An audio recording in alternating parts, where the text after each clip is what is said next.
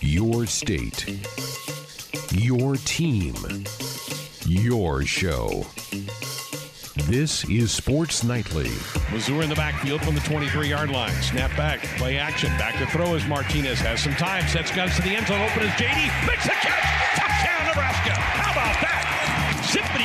Down the field. Martinez to JD Spielman. Sports Nightly during the holidays is presented by the Woodhouse Auto Family. With over 6,000 new and pre owned vehicles in stock, visit woodhouse.com to browse the entire inventory. Now, let's check the pulse of Husker Nation with your hosts, Greg Sharpe and Ben McLaughlin. We're back for another week of Sports Nightly here on the Husker Sports Network. Hope you enjoyed the beautiful weather this weekend. Man, it was great to be outside. Outside again today. We better take advantage of these. There are probably uh, only a few left before we turn this into a winter season around the state of Nebraska. Well, we're going to recap the Wisconsin game coming up here this hour. We'll also try to sneak in a few cuts from Scott Frost's press conference from earlier today. Covered a wide, and I mean a wide variety of topics. They got into all kinds of things, including what Tim had for you there in the ticker. How much do the guys sleep? I mean, when you're getting into that, you're really getting down into the nitty gritty getting the team ready to play. Uh, we'll have our, our men's basketball show for the week coming up in hour number two. Head coach Fred Hoiberg will be here. The Huskers picked up their first win of the season on Friday night over South Dakota State.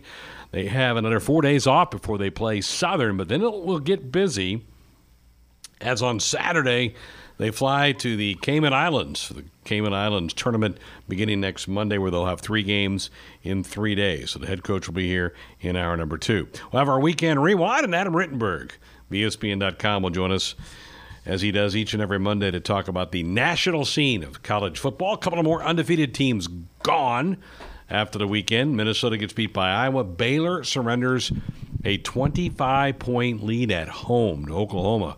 So they're no longer in the ranks of the unbeaten. And as always, uh, love to hear from you, particularly after a Monday and a Husker football weekend. 866 Husker 1 866 487 5371. Nebraska comes up short in their upset bid of 14th ranked Wisconsin on Saturday. The Badgers win it 37 to 21. There were some things that were really intriguing, maybe surprising, might, might be the better word, Ben, and, and that would have been how easily it seemed like Nebraska moved the football. Now, it didn't result in a ton of points, only 21, but they came up seven yards short of 500 in the game. They were down inside the red zone a couple of different times, and I know people are talking about, well, in the second half they got in the red zone three times and came away with just seven points, but the last two times they got in the red zone – they needed touchdowns, not field goals, so they went for it on fourth down. They could have had points, but they needed seven and not three there, and so they went for it on fourth down and got stopped at the 15 yard line one drive, and then at the goal line, basically the next drive. Either one of those punch in, and you got a one score game, and uh, certainly some drama there, but. Nebraska found some things offensively. Dedrick Mills with a career high 188 on the ground. Uh, there was some big plays for. How about this? Nebraska had 12 plays in the game, Ben, for over 20 yards. On the season, before that game, Wisconsin's defense had given up 25 plays of 12 or more yards. The Huskers had 12 in that one game. But in the end, it's still a loss, and this team's still searching for, for the right combination to get into the win column. Yeah, there's a lot to like about what you saw on Saturday. Um, and I think it, it starts on the offensive side as you kind of laid out. I I think a lot of credits due to Dedrick Mills, the offensive line, and the coaches for the plan they had um, for Wisconsin. I think, you know, of all the things that we're going to talk about tonight and throughout the week that that this game had, I think, you know, one thing is for sure. Um, two different times now we've been coming off a bye and you've seen these coaches put on a great plan. You know, they get some extra time. Um, you know, you've seen how effective they can be with extra time and scheming for an opponent. So, um, you know, of all the talk of Coach Frost and right guy this, right guy that, bowl game this, bowl game that, extension is at the right time or not. He, these guys have proven they're good coaches. Um, you know, when it comes time to scheming things and breaking down film and how they can exploit certain things, there's no arguing the fact that you give them extra time, they're going to put together a solid plan. Um, I mean, if you would have told me Nebraska would have had those numbers without Wan'Dale before the game started, I probably would have laughed at you. And and I think a lot of us probably felt that way. To put 500 yards of offense on that defense um, is pretty incredible. And and I'm I'm happy for the players for coming out and playing that hard. Uh, but again, you know, we sit here and, and, and break down, and we're going to talk over the course of the night uh, six or seven plays in that game that Nebraska either did or did not execute that were the difference in the game. I know um, you know, losing by 16, and it, it, should have been less than that. The, the, the final score didn't indicate how close that game was. You know, people are, are taking solace in that, but I'm still a little frustrated. I feel like Nebraska could have won that game. And, you know, there's certain things that, that happened. The kick return was the first one, and Coach Frost addressed that both at his post-game press conference and the press conference today. You know, you have a chance to, to take over a game or at least get some momentum in a game, and you give it right back to them. Uh, the tipped interception was one too. You, you, get the short field right back, and um, you know Wisconsin's a good enough team where they take advantage of those types of things. You thought maybe you know Nebraska um, would kind of flip the script after forcing that fumble on Jonathan Taylor early in the game when they were driving down on their I think it was their first drive. Um, where JoJo popped that ball out, and I don't know how the heck, for the life of me, that ball stayed in bounds, but it did. I mean, it literally the the nose of the football bounced right next to the sideline and kicked back in bounds, and you're thinking this might be our day. Um, Nebraska goes down and takes advantage of it. They even hold Wisconsin to a few field goals, but there are a few plays taking the sack. You know that 20 yard loss. Barrett missing missing the field goal at 41 yards. I mean, he makes that. You're not forced to go for it on fourth down. You kick the field goal. It's a still a one score game. You get the ball back. It's a completely different feel of that game. That crowd's still into it. Um, and then again, Nebraska gets stuffed at the at the goal line again. So, you know, yes, there were some good things, and I, I walked out of there pretty optimistic for the rest of the year. But, you know, when you look at it, they're they weren't that many plays away from winning that football game, and you know that, that, still frustrates me a little bit. Yeah, they didn't get really any pressure on Coan. There were two quarterback hurries from the defense. They ha- had only one tackle for a loss in the game. So you just didn't create many negative plays defensively. I'm with you. It was great to see Nebraska bow up in the red zone three different times and keep the Badgers to field goals instead of touchdowns. But when you're not making negative plays and you only force one turnover, as good as Jonathan Taylor is and as efficient as their offense is, they're probably going to make enough plays to score in the 30s off of you. Um, uh, you're right. I mean, there, there, again, there was a lot of things in there that was pretty encouraging, and and I, for me, it starts with Mills. We've not seen Mills look like that really all year long. I know he got over 100 yards against Northern Illinois, but that's Northern Illinois. That's not Wisconsin's defense.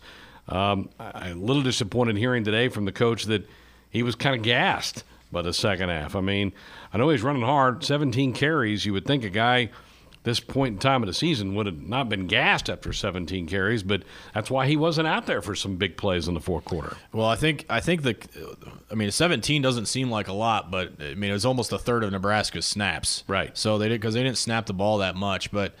Um, those were physical yards. I mean, that team, even those tackles he was breaking, there there were solid hits on him, and he was bouncing off. And uh, the the reason why he was gas is because there were 20 yard runs and followed by a 15 yard run, followed by a 10 yard run. Uh, you know, if, if he's getting stuff for one or two yard gains, he's probably got a little more in the gas tank. I, I am with you though. It the, the way that Nebraska was able to move the ball on the ground, I'm I'm so happy for Dedrick and you know, kid's been through a lot in his life and obviously made some poor choices at Georgia Tech, ended up at, at, junior college, and Nebraska gave him a shot to be running back. And, you know, I talked to him after the game. This is what he wanted. You know, that he wanted a game like this. He's been waiting for a game like this where he could be the guy. And how many times did we hear that with Devine last year where, you know, it's hard to get in a rhythm and, you know, when you're a running back and every time that you get tackled and you, you look over your shoulder and waiting for somebody to come in for you, it's not the best feeling to have. And, and you know, in this case with with Dedrick on Saturday, it was literally you can carry the ball as much as you physically could, and and that was a great feeling for him. I know he was. Uh, you know, very pleased with his effort. Obviously, he, he would have loved to, to come out on top, but you know, this is what he's been waiting for. This is what he came to Nebraska for, and also big kudos to that offensive line too. I, I echo the thoughts of the head coach. I thought that was their best game so far this year. Earlier today, the head football coach had his weekly press conference and was started off by talking about the defense, which has come up tonight at a couple of different times, and about that 30 point barrier. He made a comment about that after the game. He expanded on that more today. That goes all the way back to my time running this offense at, at Oregon. I forget the exact number, but in seven years we were something like 61 and two or something when we scored 31 as an offense. And don't quote me on that precisely, but it was a real high winning percentage when we 31 seemed to be the magic number. Um, but again, in certain games, you, you point the finger at one uh, phase of our team, and in other ones, it's another one. We've we've won games nine to six and thirteen to ten here, so um, we just got to put it all together as a team. Um, just right now, it seems like when we play well in one phase, the other two aren't as good, and, and vice versa. So we got to put a complete one together as a team.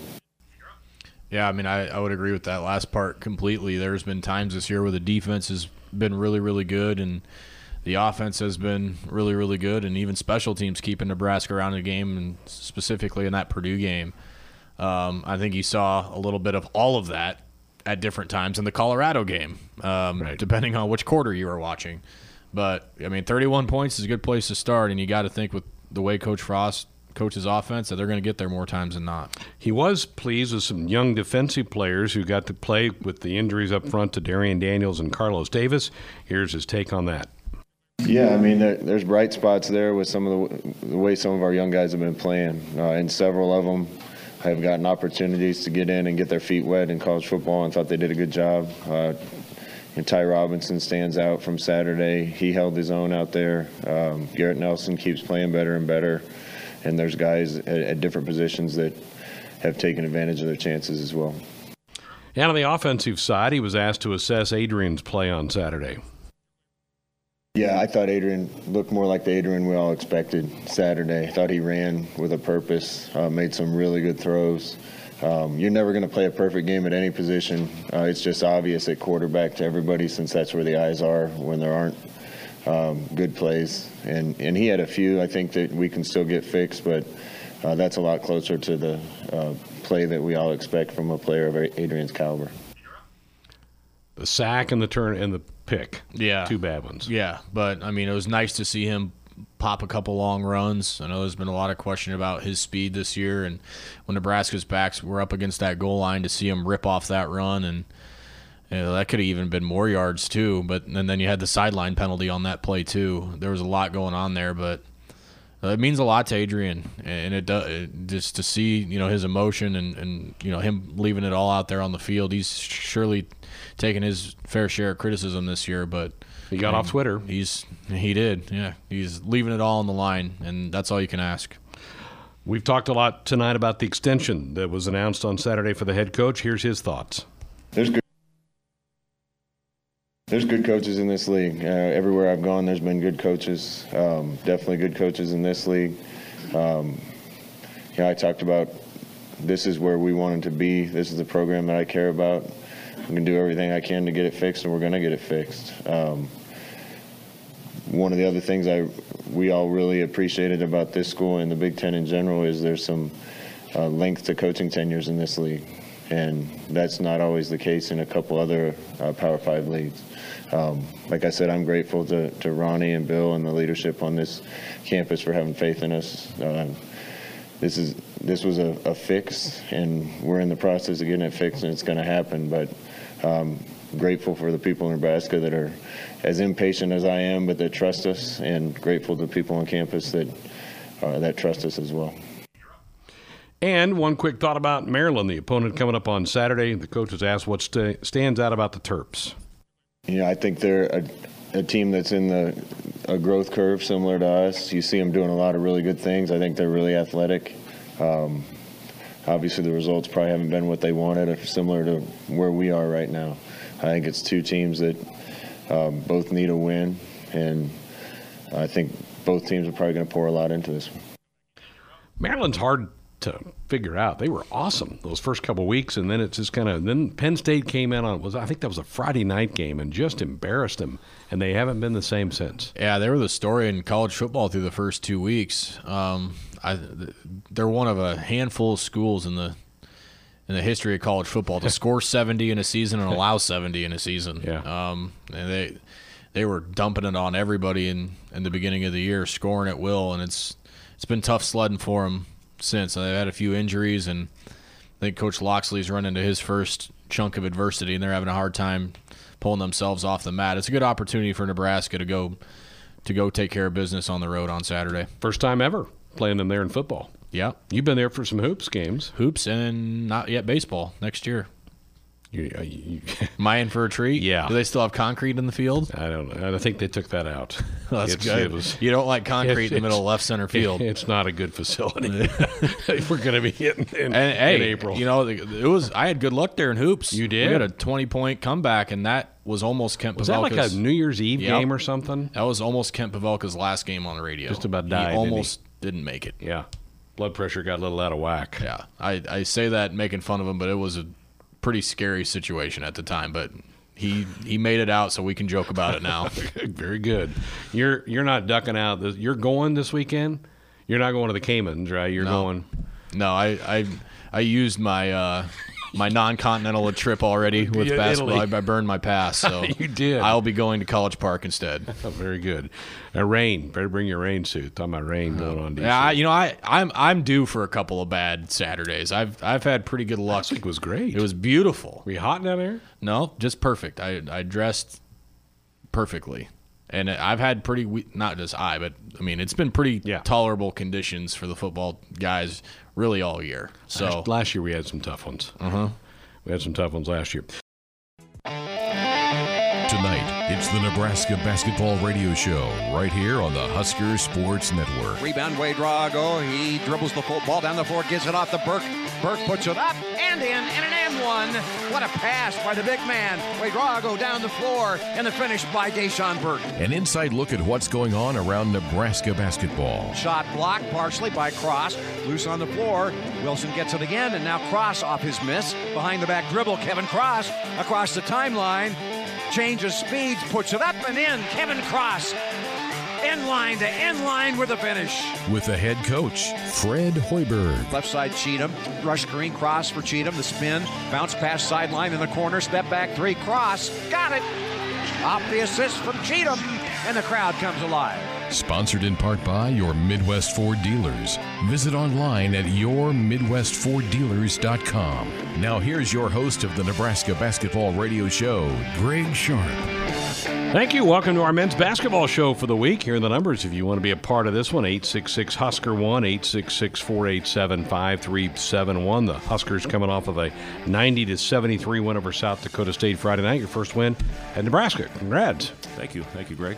A lot of good things in there. I thought the first half you guys were attacking the rim and really getting after it. Yeah, it was uh, it was phenomenal. I, I loved the pace. You know, I talked to our guys about how important it was to get out and establish tempo in that game, and uh, they bought into it. And it was fun to. Uh, wow, that was a pretty impressive dunk right there. Uh, Sorry, we're watching Michigan State's on it, yeah. Uh, yeah, it was a uh, you know really good performance. Something certainly we can build on. A good confidence builder for our group. How much did your defense help fuel some of that in the first half? A lot. That, that that really was what I thought keyed uh, that start that we had to get up by 31 points in that first half. And that's a good team we played. You know, it's a team that has won their league three straight times. They lost some key pieces, uh, but they'd played well uh, early in the season. They gave USC all they wanted on their home court. Uh, had that thing in a two possession game with under three minutes to play, and uh, you know just didn't finish it out. But you know, it's a team that uh, plays the right way, plays hard.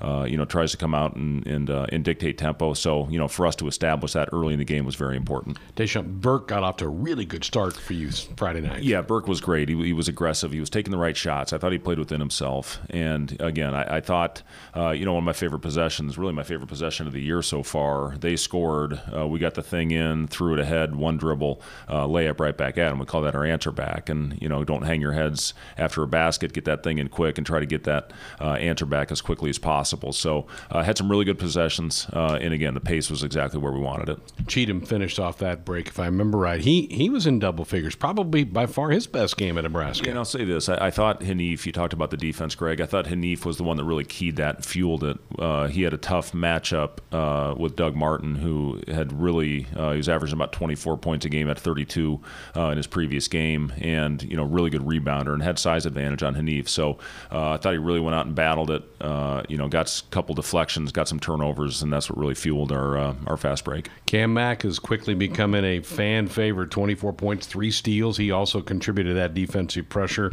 He, he is just fun and creative with the ball. Yeah, you know, again, another guy that's really fast with the ball. He, he was the junior college point guard of the year uh, last season, and you know, first time playing at this level. So there's going to be some ups and downs, and uh, you know, we've seen that uh, for the, through these first three games. But uh, he was terrific, and you know, I give our guys credit for bouncing back after a tough loss, uh, double overtime loss. Uh, really had good workouts and in in practices, and the prep was on point. I thought the attention to detail was was exactly where it needed to be after that tough loss, heading into a game that we had to get off to a good start. And and again, they bought into that, and hopefully this is one we can build on. As you mentioned, the Jackrabbits are, are a competent team. So you're up 24 at half. What is the message at halftime to not just give up and let them back in the game? What, what do you say to a team at that? Well, big thing is to step on them and, and try to keep them down. You, you, can't let a team come out and get confidence. We saw that in Italy. We had one of our tr- uh, games right. over there where we had a big lead at halftime and, and let a team, you know, just kind of hang around and go on a big run uh, against us. So, you know, the, the big thing is, you know, the importance of the first five minutes of that second half to either put the team away or if you don't, you don't come out with the right intensity, you allow them back in it, and you're going to be in a dogfight all the way to the end. And you know, our guys came out. You know, I didn't. Uh, defense wasn't nearly as good in the second half. They got in the paint way too many times. Uh, but that being said, uh, you know, you, you, never want to get in a game where you're trading baskets. But you know, we continue to score at, at a pretty high clip.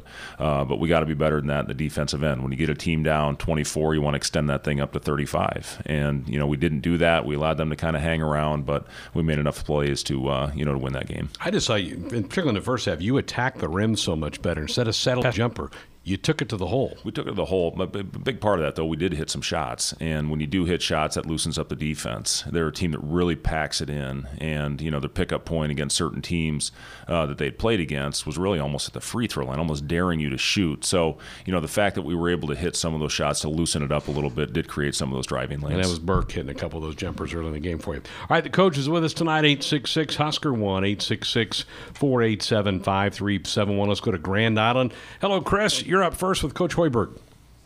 Hi, Coach. How are you this evening? Yeah, good, Chris. How are you?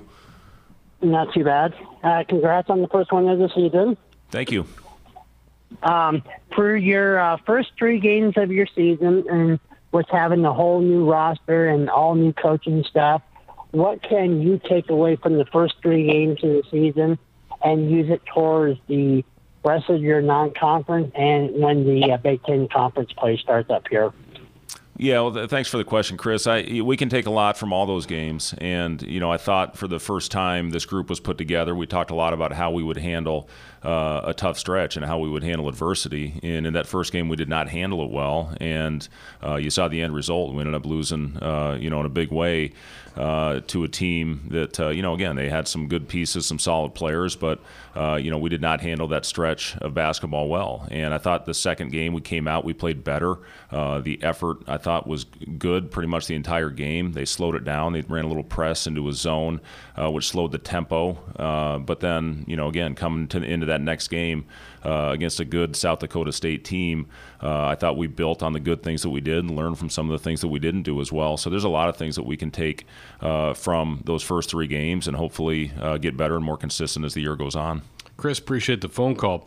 The, the stat sheet always has four categories. They've got points in the paint, points off turnovers, second chance points, fast break points. To you, what are the biggest things you look at? Well, we, we do look at the uh, paint points are big for us. We want to try to limit paint touches as much as possible. Even uh, when they get the ball in the paint, that a lot of times, especially that first game, led to an open three uh, for uh, for that team from Riverside that we played. Uh, you know, not only scoring in the paint, getting to the free throw line, but also kick out threes, which you want to try to eliminate. Uh, you know, so we, we look at paint points, we look at fast break points. That's again the thing for us that we feel like we're going to have an advantage with this team is with our team speed. So to establish that early and get the ball up the floor uh, and get fast break baskets, we're going to need to find a way to score uh, easy baskets, and, and we did that on uh, on Friday night. So you had 50 of your 90 were in the paint. Is that a good percentage? What is a good percentage? Yeah, that, that's a very good percentage. Uh, you know, you want to go out there, and again, not only that, but the times you get the ball in the paint, that leads to open shots. You know, Cam got in there a few times and sprayed it out, and we had good spacing on the second side, and, and that's what led to some of those open shots that we made. I think we hit six threes. Uh, we also hit three shots right on the line. Uh, I don't like yeah. shooting those, but uh, you know, we talked a lot. We were shooting the ball too far behind the line, so you know maybe that was my fault. Uh, you know that they actually shot those shots on the line. But you know it was a good uh, good performance by our guys. I was proud of the way they responded after a tough loss, and again, hopefully we can build on this one. Those shots on the line would have been threes last year, so maybe the guys haven't quite adapted. Yeah, maybe they were a little confused. Have you? Is it too early to, to know if the moving the line back is going to affect percentages much? It, it, has. It, we, have looked at the numbers. It has affected it a little bit to this point. You know, some of that may be early season. Uh, you know, just part of the the process of getting your offense going. Uh, but you know, there's teams that have shot it well. You know, for example, Riverside that first night hit 14, I think, yeah. out of 28 uh, against us. So um, you know, we'll we'll see. I think you know, as you get a bigger sample size, that that, that will tell. Right. I would think it would go down maybe just a little bit, but just just by the nature, it's a little further back. Let's go to Omaha next. Mark, you're up with the head coach. Good evening. Hey, uh, I have a question as far as um, what happened to the center in this day and age of basketball? Uh, what what utilization does a center have now that we play around with this three and four? I used to coach uh, junior high ball 30 some years ago, and we lived with that center. And the only thing I really see of it anymore is you can play with the lead if you have a center late in the game and secure those, uh, secure your leads always. That is my question. Well, yeah, it depends on who the center is. I, I think that's a big part of it, and yeah, you know, there's there's a lot of really good ones, and you know, a lot of those guys uh, right now, depending on your system and your style. Uh, you know, I came from a league, uh, you know, that I spent 19 years in, where the the, the game has completely changed uh, to where your center now is a skilled player uh, that plays out on the floor, and they shoot a lot of three pointers. And again, you look at the analytics; it's so much different than it was even when I played. Uh, you know, as far as true shooting percentage and where you want to produce uh, your shots on the floor. Uh, you know, the, the, obviously we have a center that we think uh, has a chance to be a very good player in in Ivan uh, Ouedraogo. He's he's a guy that's made huge strides since he's been here. you know, I think sometimes we forget that he's only 17 years old because of his body. He's 6'8", about 270 pounds. Uh, but we feel he's got a chance to be a really good player.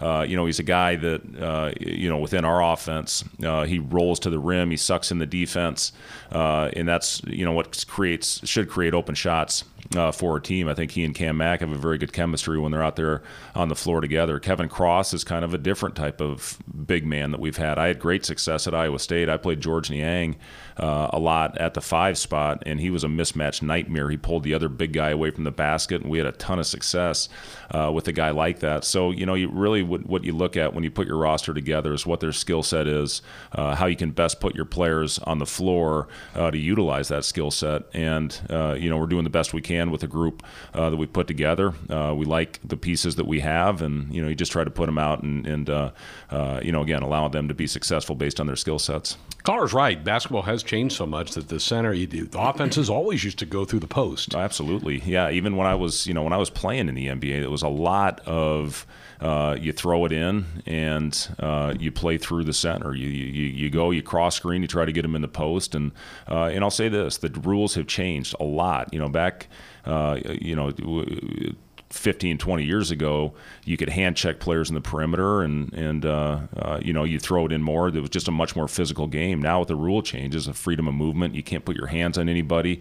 Uh, you're seeing a lot more of, uh, uh, you're seeing a lot more uh, free throws uh, it, it, with uh, with with not sorry my son just got in the game here uh, nice. but uh, you know you're not allowed to uh, you know touch anybody anymore so you're seeing the free throw attempts go up back in when you were playing at Iowa State, I mean, everybody had big guys. Even Nebraska had Rich King, had Victor Alexander, yep. those big posts that everything kind of. Kansas always had big guys in the league still do. the Big Eight. still does, yeah. yeah. They're harder to find though. They're, they're, a lot. They're a lot harder eight. to find. It, it's different. Like I said, it's a different game. There's a lot more of these players with size now. If they want to make it to the league, they have to have a skill set uh, to be able to go out there and play. The, the, the true center there's just not oh foul. All right, uh, you know, there's just not too many of those. Sorry, there's not too many of those guys uh, out there anymore. Mike D'Antoni changed a lot of that in the NBA. That's a yeah, he, he really did. I mean, you know, his and, and you can't argue with what he's done on the No. offensive end. I mean, that team leads the league in offensive efficiency every year, and a big part of that is, uh, you know, their bigs roll to the rim, and they got shooting at every position around that, and that's what a lot of people are modeling their offenses after now. Did he spend time in Europe coaching some and brought some of that with did, him? yeah. He played in Italy. Uh, he coached in Italy, and uh, and yeah, uh, you know, I don't know if that's exactly where uh, he got his system, but you know, his philosophy is to try to score in the first seven seconds of the shot clock. You look at their spacing; it's absolutely perfect. They always get those deep corners filled. Uh, they have that player in the opposite slot. They're always about 15, 18 feet apart, and then you got an active rim roller with a great passer and playmaker. So uh, very simple, but very effective. I think Pike might have played with him in Phoenix for a while. Eric Piatkowski. I think maybe they cross paths out there. With with D'Antoni. Was he out there then, or was that who was the coach at Phoenix when Pike played? Spike Oh. played mostly with the Clippers, but then he went to the Phoenix I don't know if he Suns. played for Gentry or if he did play. I actually so after, It might have been Gentry. After my heart surgery, I actually that was one of the teams that I looked at going to Play to join. And Mike D'Antoni said to me, he said, "If you can run three point line to three point line, you can play in my system." I said. Coach, I can do that, and uh, you know I was gonna have to make a decision. Their team doctor stepped in and just said, you know, I, not a lot of risk, but I can't guarantee there's none. And that's really what I was looking for, uh, you know, after the open heart surgery. But I was able to go out on my own terms. But it was a pretty attractive situation to go out and play with Steve Nash, who I think it Oh. just won back to back MVPs, and to play in that system, I think would have been a lot of fun. You have two young men sitting out that have to sit out for the year because of the transfer rule, and a young man who's, as of right now, eligible to play at the semester. Can they go with you on this tournament coming up? They can go. They uh, yeah, they can. They can go on this trip. We actually had to get a waiver uh, for them to travel, uh, but they are able not only to go, but they're able to practice. And you know, it's going to be an important time. And it, with it being a holiday, being over the Thanksgiving holiday, uh, for them to be able to spend time with their teammates, and you know, we have a lot of family uh, down there in this trip. It'll be great for those guys. Will you guys have like a little Thanksgiving dinner on Thursday? I would think so. Uh, yeah, shoot, I'll cook it. Lu- Luca have to set that up. or- Yeah, Luca. Luca's our guy. yeah, but you know, to, to get back to uh, you know the question on uh, you know the recruiting and you know everything we've got going.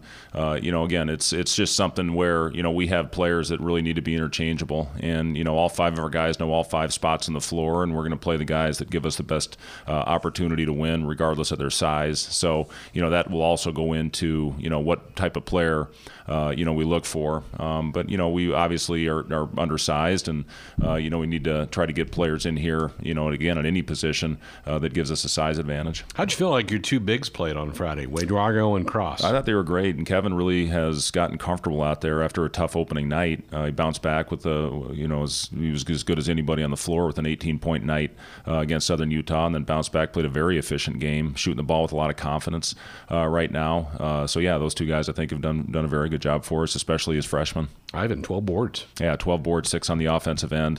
Uh, you know, continues to uh, go out there and get more comfortable. He watches a ton of film. Uh, Ivan's probably uh, in my office in the film room as much as anybody. He always wants to come in and watch his clips and what he can do better. Uh, so it's been it's been fun to see uh, the improvement, especially for a guy that works as hard as Ivan does. One guy, coach, it seems like he's really fighting it's Matej Kavas. It's like he just can't quite get that stroke in. Yeah, you know, he's had really good. pr- He, he actually had a practice two day two days before the game where he was seven for ten from the three point line. Uh, exhibition game or sorry, this scrimmage against Wichita, he hit five of them. Uh, second game, he hit two of them. Uh, might have been the first game, but you know he's he's certainly capable, and he's a guy that shot forty five percent from the three point line uh, at Seattle. So you know he'll he'll get it going. You know the averages always seem to find a way to even out. Uh, so you know we just need to do a good job of finding him and looking for him, especially in transition, and hopefully get him going. Shooters just need to shoot, right? Shooters need to shoot. Yeah, we ran a play for him uh, after timeout. We got a really good look for him, and um, you know, unfortunately, didn't go down. But uh, like I talked to him about, you know, Mate needs a game to see that ball go in the hole, and once he does that, I think it'll give- be a big confidence boost, and hopefully, he'll be off and running. Thor also had good looks, just didn't connect. He made one three. He made the first one. He, he made a really good one coming off a dribble handoff in the in the first half on the right side of the floor, and then had a couple great looks. Burke found him on a great pass, uh, uh, on a on a nice shake pass out of the corner, and then Cam got him a couple good looks looks as well. But Thor's another guy. He's worked extremely hard uh, on his shot. He's shooting the ball uh, very well in practice, and he's hit some big ones for us in the games. I joked earlier that you're kind of playing a football-like schedule, the game week. This isn't basketball is more rhythm, right? It's You not going to last for. It's not going to last much longer. We we, we uh, play Southern uh, Friday, and then we travel to the Cayman Islands on Saturday.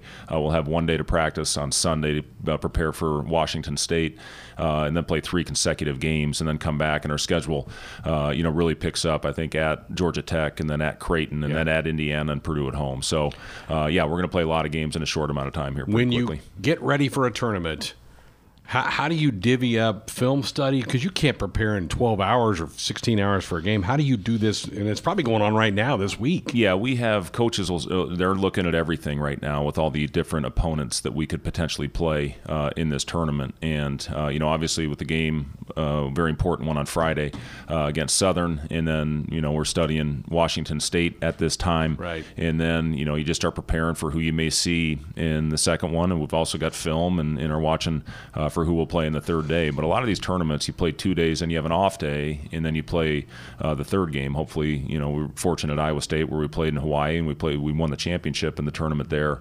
and uh, you know you just you want to put yourself in a great position. But uh, you know whatever happens, you got to be prepared. Um, you know th- there's some teams with injuries down there uh, that you thought may be in the championship game. They still may be, uh, but you're just trying to prepare as best you can. You a fan of tournaments? I like them. Yeah, I do. I, I, I think it prepares you for the postseason, and that's you know obviously the most important time is uh, you know when you get that opportunity. You know, hopefully. Um, you know, when the when when the time comes for us, we'll be prepared uh, to go out there and to play in an early season tournament like this that simulates the conference tournament and also the NCAA tournament. Uh, give you a chance to see what it's really all about in a short amount of time to prepare uh, for the team and how important it is to lock in on your opponent, uh, play their tendencies, uh, know their personnel, and uh, and get ready for the game. So yeah, I, I do I do like these uh, formats. Something you'd like to have one a year, maybe as you look down the road? Yeah, yeah. It, you know, these exempt events are uh, are very good, and you know, it's it's a great uh, tournament. I've talked to a lot of people that have played in this Cayman Island uh, tournament.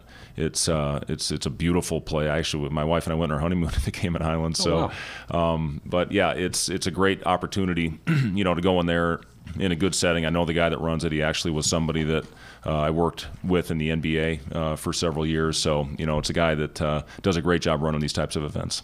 It always amazes me in the basketball circle, which you would think is so big.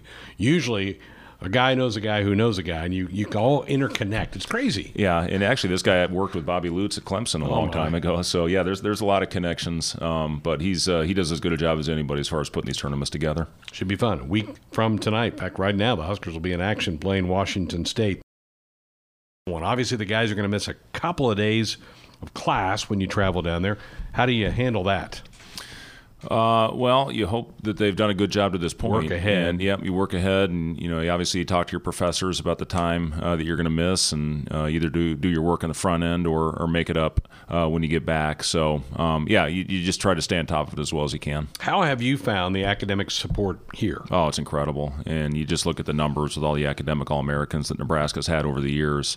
I think they have 70 some, 75, maybe more than Notre Dame, who's in second with all time academic All Americans. Very impressive. I think they do an incredible job over there of getting you the support uh, that you need and, and uh, you know, try to put you in a position where you can be successful. How much do they keep you as coaches in the loop of what guys are doing or, in some cases, not doing? Yeah, they, they do a good job of it, and you know, there's there's meetings pretty much every other day with Luca that uh, that goes over and meets with Dennis LeBlanc, LeBlanc who's in charge of the academic.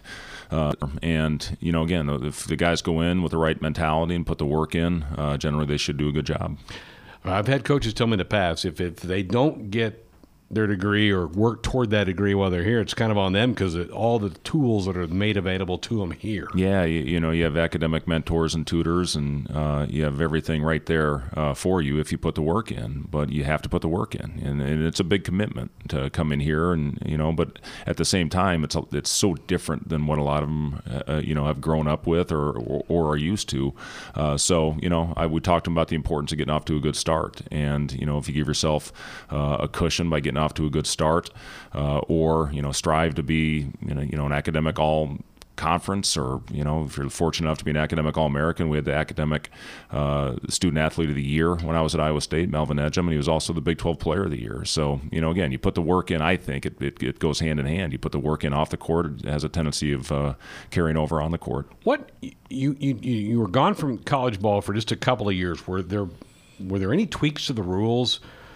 Restrictions on access to guys, the 20 hour time. I think that was in effect when you were at Iowa State. Is, is there much of that that's changed from when you left not, to when you're back? Not too much. I was out for four years with uh, with my time in Chicago, and uh, most of it is pretty pretty similar to what it was. 20, 20 hour rule uh, is still in place. Um, I'm trying to think. I, I, don't think there's too many. Uh, it seems like they've loosened some of the summer rules for you that you can work with players more during the summer, maybe. That's right. Yeah. And in fact, I think it used to be there was only four man groups is all you could do leading into the practices right. in the fall, and then you only had a certain amount of time you could work with them in the summer, which I never thought made any sense. You could be looking out your window and seeing a guy down there working with bad habits, yeah. and just to be able to go in there and correct and, and teach, uh, it's very important. The off season, I think, is the time where you make your most improvements. Uh, you're not preparing for games, obviously, in the summertime, so uh, you know to be able to use that time to teach and, and uh, really work on fundamentals is very important. Well, and I hey a lot of us bash on the NCAA a lot, and they deserve it. But every now and then they do something right. Allowing you guys more access to the kids in the off season makes makes total sense. Why shouldn't you be around them a little bit? Well, I, I agree 100. percent And it just yeah, it, it doesn't make sense. Uh, you know, those guys want, in fact, especially when they want to be in there, when they sure. want to be in the gym. Now I know there's certain exceptions when there's coaches that demand that they be in there for 40 hours a week in the off season. Uh, but you know, the the ones that do it right, uh, you can get a lot accomplished. Do you have anybody on the team that you have to send home to go? You got to get out of here. You've been here too much today go home, go watch a movie, go do something. There's a few that that, that get in there, but you know, again, if, if you were probably like that, I, I, I, was. I you know, I developed into that. I wasn't when I first got there, but you know, I understood how important it was to get that work in and make yourself a better, well-rounded player. I really, you know, discovered that when I got in the NBA. I was very fortunate. I played with Reggie Miller uh, my first year in the NBA with the Indiana Pacers, and Reggie was getting ready for the Olympic team. I was getting ready for the summer league, and I, I was able to work out with him every day and spend time with him and go to lunch with him. And, you know, those were some of the best years of my life, just getting that, you know, one on one, you know, tutoring from Reggie Miller uh, to see how hard he worked, a first ballot Hall of Famer. And, you know, I played with Chris Mullin, who's, you know, put six, seven hours a day uh, in the gym. Kevin Garnett was an unbelievable worker. It's no accident that those superstars are as good as they are. Every Monday night, we like to check in with Adam Rittenberg of ESPN.com to check out some of the national scene in the college football world. Adam just back from Kinnick Stadium in Iowa City, where you saw Minnesota take their first loss. But that was fun. Yeah, it was, Greg. And I hadn't been to Kinnick for a couple of years, and, and the game didn't disappoint. You know, Minnesota. I really thought uh, if the game went another quarter, they probably win it. They they dominated in total yards. Iowa only had 69 yards in the second half. You know, Minnesota uh, gave Iowa some trouble with its passing attack. But I credit the Hawkeyes; they also came out with a really creative game plan. In their first half offensively was maybe their best half against a good team all season. They were balanced, they were creative. Nate Stanley was throwing with confidence and, they built that 14 point lead that was able to hold up. So, you know, now it'll come down most likely to Minnesota and Wisconsin the uh, battle for Paul Bunyan's axe will also be the battle for the Big Ten West Division. So all is not lost for Minnesota, and they were able to, at least in the second half, handle a pretty tough environment pretty well. They just didn't do enough, especially in the red zone, to win that game. And then a couple of hours later, much further south, Baylor completely gives up a huge 25 point lead, and Oklahoma rallies to win. Uh, more surprised that Baylor gave that up, or that Oklahoma had it in them to, to come from behind and win like that? you know, seeing Oklahoma as you have the last few years under Lincoln Riley, you can never be surprised at their ability to score points in bunches. So I guess I would I would say more surprised with Baylor losing the lead because you know Baylor's been a really good defensive team, and that's been kind of their calling card, along with uh, quarterback Charlie Brewer's ability to rally in the fourth quarter. But you know this is a good Baylor defense, and they just didn't have a lot of answers for you know Oklahoma offense that was playing without I think their best player in CeeDee Lamb. All due respect to Jalen Hurts, who, who put up big numbers and also turned the ball over three times. He, he, he made some plays to win that game. But I, I thought Baylor would, would have a real good chance, to, especially with that 25 point lead, to, uh, to to win it. But you credit uh, OU; they're they're not the the most dominant team in the country, nor are they the most complete team in the country. But they're finding ways to win some tough ones here the last couple of weeks. How do you how do you assess Oklahoma's playoff chances here with a couple of weeks left? Yeah, it's not good. Um, they're going to need a lot of help, especially with the likelihood of, of Georgia, not the likelihood, but the possibility of Georgia beating LSU in the SEC title game and both of those teams getting in. You know, Ohio State's been so dominant. I think that you know they they've got a great pass. So does Clemson to get in the playoff. And then you have two Pac-12 teams that are ranked ahead of OU right now um, in the at least in the AP rankings and the CFP rankings. We don't know the next CFP rankings that'll come out tomorrow night. But uh, Oregon and Utah are going to be playing each other in the Pac-12 championship game, and so they're going to have the opportunity for a signature win. Whereas Oklahoma's um, opportunities are against you know a, a solid but not elite Oklahoma State team. And then possibly a rematch with Baylor, who will probably be somewhere between 15 and 20 in the CFP rankings. So, in terms of quality wins, it's going to be hard for Oklahoma to get in ahead of an Oregon or a uh, or a Utah, and then you still have Alabama sitting out there if they're able to win their last two games despite losing you know, their star quarterbacks Tua Tagovailoa. Yeah, let, us talk about that. does that that has to be factored in by the committee, doesn't it? That their starting quarterback is out for the year. Oh yeah, sure. I mean, and especially if they don't look like the same team, which I don't think they will. Uh, especially in the Iron Bowl against Auburn, which is still one of the the nation's better defenses. But uh, you know, again, Mac Jones, if he goes out there and they, they put up a, a huge number against Auburn and and they and, and they look like the same offense, you know, may, maybe you do reconsider. But I think it's going to be awfully tough. You know, Alabama didn't have the resume to begin with. I thought for a playoff contender, especially with some of those other teams that have an opportunity to win a conference championship, and, and they don't, um, you know, because they're not going to win the big uh, the SEC West. Uh, so yeah, but but, it, but it's part of the calculus. I mean, it's one of many factors, um, but it, it's a big one because Tua uh, really was their team. You know, that passing offense is their signature this year, and, and and I wouldn't expect that to be as dominant now without him. Okay, just a, uh, three teams now left undefeated. One of those, Ohio State, will be challenged this week, I would imagine, by Penn State. Do you give the Nittany Lions much of a hope in this one? You know, you have to just based on their athleticism. I mean, they're really the only team in the Big Ten, I think, uh, in Michigan to a degree, but but I think more so Penn State, athlete-wise, can match up with Ohio State at many positions.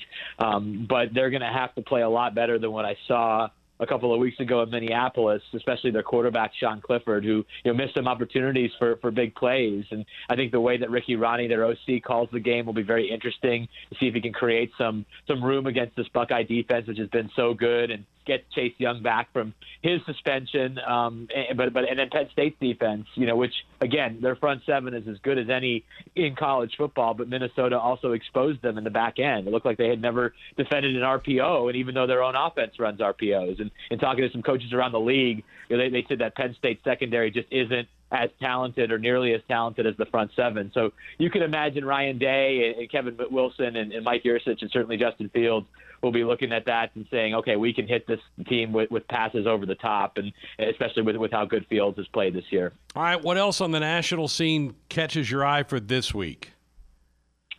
Yeah, no, it's it's it's kind of the week before the the, yeah. the, the big rivalry week. I, I think you know Georgia is, is one of the teams though that they, you know they're, they're, they don't get an easy one. Texas A&M comes in uh, to Sanford Stadium, and I know A&M has been a team that hasn't really been talked about a whole lot this season, but they you know they played a really tough schedule. They're kind of like uh, Auburn, and, and maybe this is the time where Jimbo Fisher's team uh, you know get gets a signature win. Now they have LSU the following week, so they're going to have two chances at that. But but I would definitely keep an eye on uh, A and M and and Georgia, and then um, you know game that I'll at least attend for part of the game is, is going to be out in Arizona with uh, Arizona State hosting Oregon you know, Arizona State you know, has some talent under Herm Edwards. They're really struggling lately, but uh, you know they, they beat Michigan State earlier this year. You know they have a, a, some decent wins, and, and maybe they they at least put a scare into Oregon, which again I think has to win out. Both Pac-12 teams have to win out in order to make the playoff, and so that's a game that uh, certainly I'll be watching. Adam, when do you think some of these schools that have already opened their job, Rutgers, Arkansas, Florida State, when,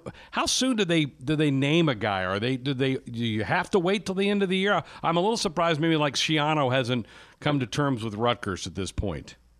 Yeah, you're not alone on that one. I mean, there was an expectation that this would get done last week, but keep in mind when Greg Schiano coached Rutgers, they were in the Big East, and it was a lot easier to win in the Big East than it is in the Big Ten East. And so I think what he's concerned about is if I am going to come back, and, and you obviously want me back, what type of resources am I going to have to compete? Because they aren't competing. They haven't been competing in this conference uh, lately. So that's where the negotiations are at right now. And then he's ultimately got to decide if they do make the commitment, if he indeed wants the job. And if not, you know, they're going to move on to other candidates. But it has taken some time. You know, Florida State.